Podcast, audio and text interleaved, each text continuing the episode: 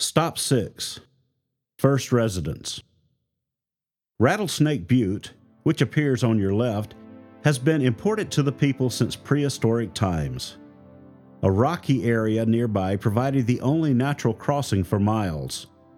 The river provided water, and the butte provided a high spot to survey the surrounding land.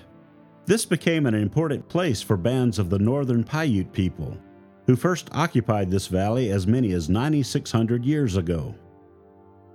Roughly 3,500 years ago, small villages were built around the marshes and along the river.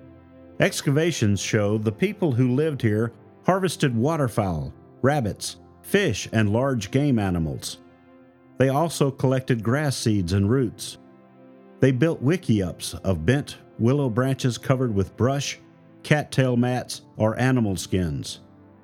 The people were known as Wada Tika, or Wada eaters. Wada today is known as seepweed, and it was a highly valued plant that grows well in alkali soils.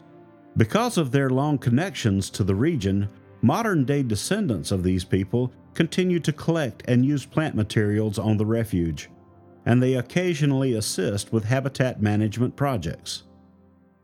Please proceed to stop 7.